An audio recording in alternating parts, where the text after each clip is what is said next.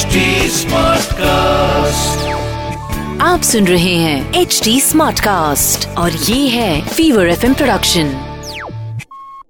मैं आकाश हूँ। मैं वो आँख हूँ जिसने हर घटना हर बदलाव देखा है। मैंने देखा है कि इधर बनवास में भटकते हुए पांडव खुद को महायोद्धा बनाने की कोशिशों में लगे थे जबकि कभी पूरे हस्तिनापुर में कर्ण की बराबरी का कोई योद्धा नहीं था। पर जब वो जाति के नाम पर उसकी हँसी उड़ाने वालों के लिए एक चुनौती बन गया तो राधा के पास शिकायतें आने लगी। पर आखिर वो कर्ण को कैसे रोकती? उसने ही तो उसे अपनी पहचान खुद बनाने के लिए कहा था। हस्तिनापुर में सारथी का काम करने वाला उसका पालक पिता अधिरथ, बेटे की शिक्षा के लिए उसे गुरु द्रोण के आश्रम में ले जाना चाहता था। लेकिन राधा नहीं चाहती थी कि उसका बेटा कर्ण उसकी नज़रों से कहीं दूर जाए। नहीं कर्ण हस्तिनापुर नहीं जाएगा। वहाँ जाकर इसे सारथी नहीं बनना है। मैं कहा इसे सारथी बनाने जा रहा हूँ? मोह में मत पड़ो राधा। हमारा कर्ण कोई साधारण बालक नहीं है। योद्धा है वो। यदि इसे गुरु द्रोण की शिक्षा मिल जाए तो यह महायोद्धा बन जाएगा। कर्ण को अपनी ममता के बंधन में मत बांधो। राधा तुम्हारे इन आंसुओं से उसका मनोबल गिरेगा। जरा सोच कर देखो। तुम्हारा बेटा राजकुमारों के साथ युद्ध की कलाएँ सीखेगा। लेकिन मैं मैं उसके बिना कैसे जीऊँगी? तुम जानते हो ना कितना अभिमानी है मेरा कर्ण। वहाँ कौन सहेगा इसका अभिमान? हमारा बेटा अपनी जगह स्वयं बना लेगा। तुम बस सुबह की यात्रा की तैयारी करो। ओम सूर्याय नमः। ओम भास्कराय नमः। मेरी यात्रा सफल करना सूर्यदेव। मैं कुलीन कहे जाने वाले राजकुमारों का पराक्रम देखना चाहता हूँ। देखना चाहता हूँ उनका दम्भ उनका अभिमान। मेरा मार्ग प्रशस्त करना सूर्यदेव।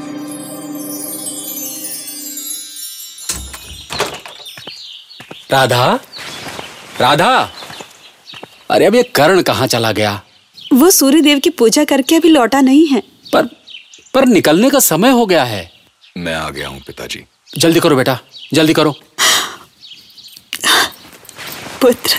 माँ माँ तुम मैं कहीं नहीं जाऊँगा माँ बस तुम रोना बंद करो।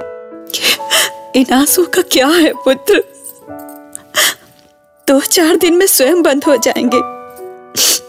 तुम जाओ।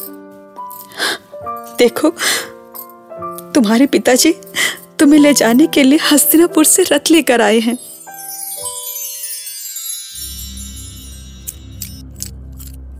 कुंती कुंती! क्या हुआ धात्री? ऐसी भागी हुई क्यों आ रही हो? वो वो आ रहा है कुंती। मुझे अभी अभी उसके आने की सूचना मिली है। पर कौन? आ कौन रहा है? वही जिसकी तुम इतने सालों से प्रतीक्षा कर रही हो। तुम्हारा पुत्र तुम्हारा कर्ण। क्या? कर्ण? कर्ण आ रहा है? किसके साथ मैं मिलूँगी उससे? मैं मैं अपने पुत्र से मिलूँगी। अवश्य मिलोगी पर सही समय आने पर। बस तुम धीरज रखो। इतने सालों से धीरज ही तो रखा है धात्री कहीं ऐसा ना हो कि वो लौट जाए। और मैं उसकी एक झलक भी ना देख सकूँ।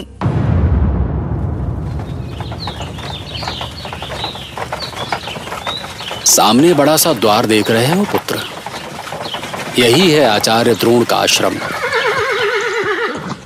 पुत्र। पर पुत्र यहाँ केवल राजकुमारों की शिक्षा होती है।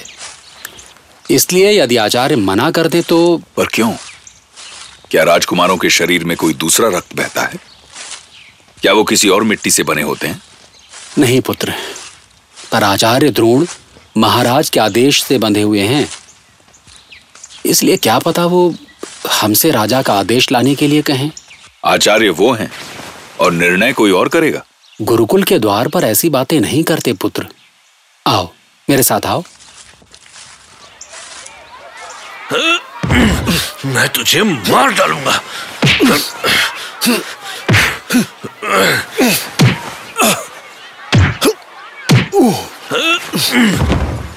ठहरो दुर्योधन। गुरुदेव दुर्योधन बार बार भूल जाता है कि वो युद्ध नहीं युद्धाभ्यास कर रहा है। तुम भी तो भूल जाते हो। तुमने भी तो मुझ पर प्रहार किया। तो क्या मैं तुम्हें छोड़ दूँ? शांत दुर्योधन शांत। गुरुकुल की मर्यादा मत तोड़ो। पर गुरुदेव तर्क नहीं दुर्योधन। मैं इससे आगे कुछ नहीं सुनना चाहता। प्रणाम स्वीकार करें गुरुदेव। मैं अधीरथ हूँ। और मैं कर्ण अधिरथ पुत्र आपके आशीर्वाद के लिए आया हूँ। अपने पिता को बोलने दो। इसकी अस्त्र शस्त्रों में बहुत रुचि है आचार्य। बहुत शक्ति भी है इसकी भुजाओं में। तो मुझसे क्या चाहते हो अधिरथ? गुरुदेव आप साक्षात ज्ञान के भंडार हैं आचार्य। आप पारस हैं। मेरे पुत्र को छू भर देंगे तो वो खरा सोना बन जाएगा। इसे अपना शिष्य बना ले। बड़ी कृपा होगी। बलवान दिखाई देता है। हाँ पर इतना भी नहीं कि गुरुदेव का शिष्य बन सके। अरे इसे तो मैं ऐसा पटकूँगा कि दस दिन तक नहीं उठेगा। क्यों भीम? तुझे अपने बल पर बहुत घमंड है। घमंड नहीं उसको आत्मविश्वास कहते हैं दुर्योधन। तेरा अभिमान तो मैं किसी दिन चूर चूर करके रहूँगा। क्या हो रहा है दुर्योधन? कुछ नहीं गुरुदेव। मैं तो बस ये कह रहा था कि कर्ण बहुत पराक्रमी लगता है। मेरे लिए क्या आदेश है आचार्य? मैं राज्य देश से बंधा हूँ अधीरथ मुझे तुम्हारे पुत्र की प्रतिभा पर संदेह नहीं है। पर मैं तत्काल इसे अपना शिष्य नहीं बना सकता। आचार्य तो इसे कब तक प्रतीक्षा करनी होगी? कल सूर्योदय के साथ अपने पुत्र को भेज देना।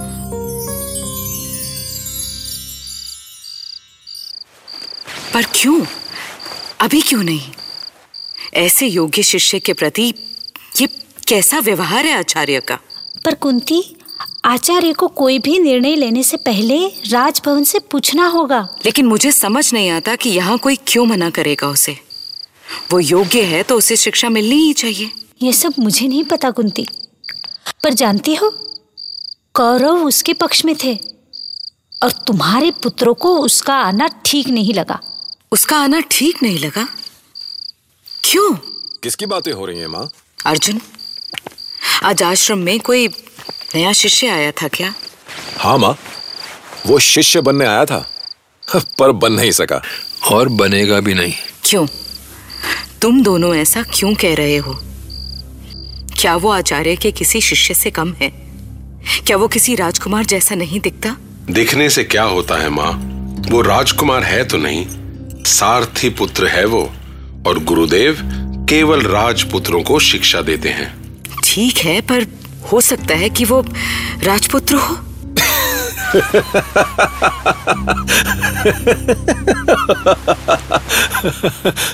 तुम सब हंस क्यों रहे हो हुँ?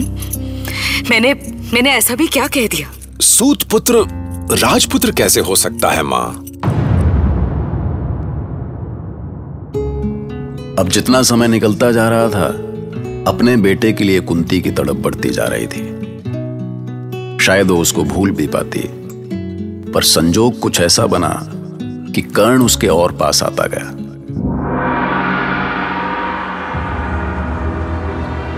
आचार्य जो योग्य है उसे आश्रम में स्थान मिलना ही चाहिए।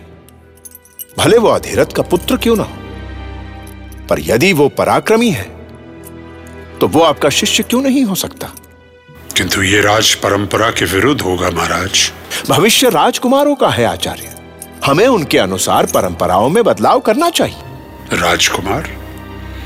किस राजकुमार की बात कर रहे हैं महाराज? दुर्योधन कह रहा था कि कर्ण पराक्रमी दिखता है उसकी भुजाएँ बलिष्ठ हैं। राजकुमारों जैसा तेज भी है उसके मुख पर।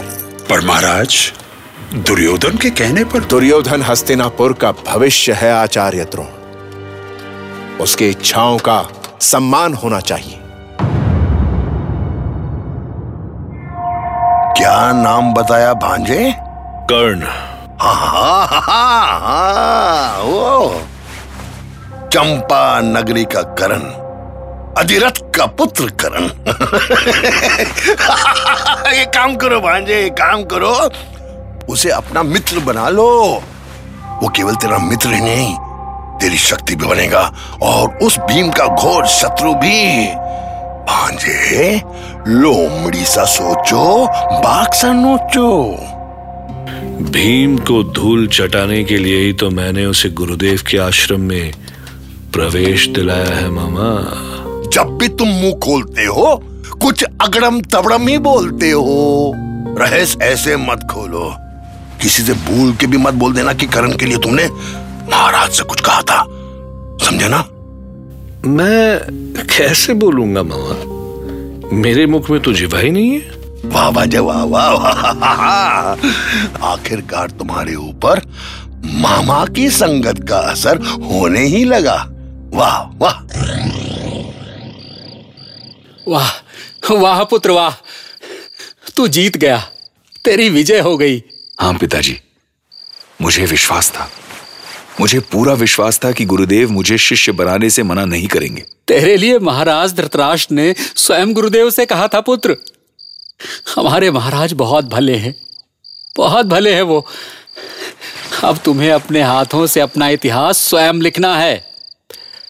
आचार्य के सामने अपना कौशल दिखाना। तेरा कौशल ही तेरे जीवन की दिशा तय करेगा पुत्र। आप चिंता ना करें पिताजी। मैंने माँ को वचन दिया है। मैं आठों पहर कुलीनता का डंका पीटने वालों को बता दूँगा कि मनुष्य की पहचान जन्म से नहीं, कर्म से होती है।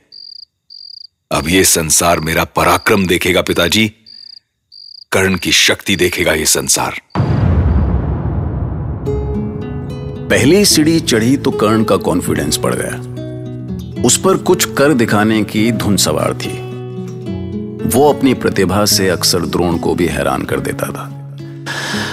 जबकि दूसरी तरफ़ कुंती के मन का दर्द और गहराता जा रहा था।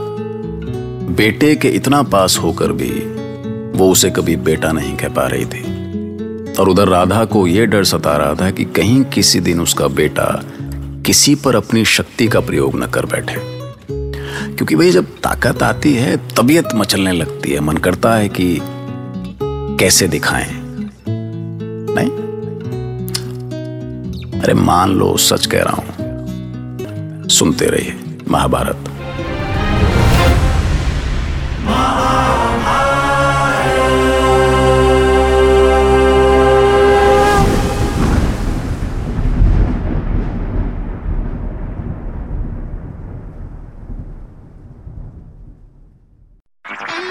आप सुन रहे हैं एच डी स्मार्ट कास्ट और ये था fever F production H smart cast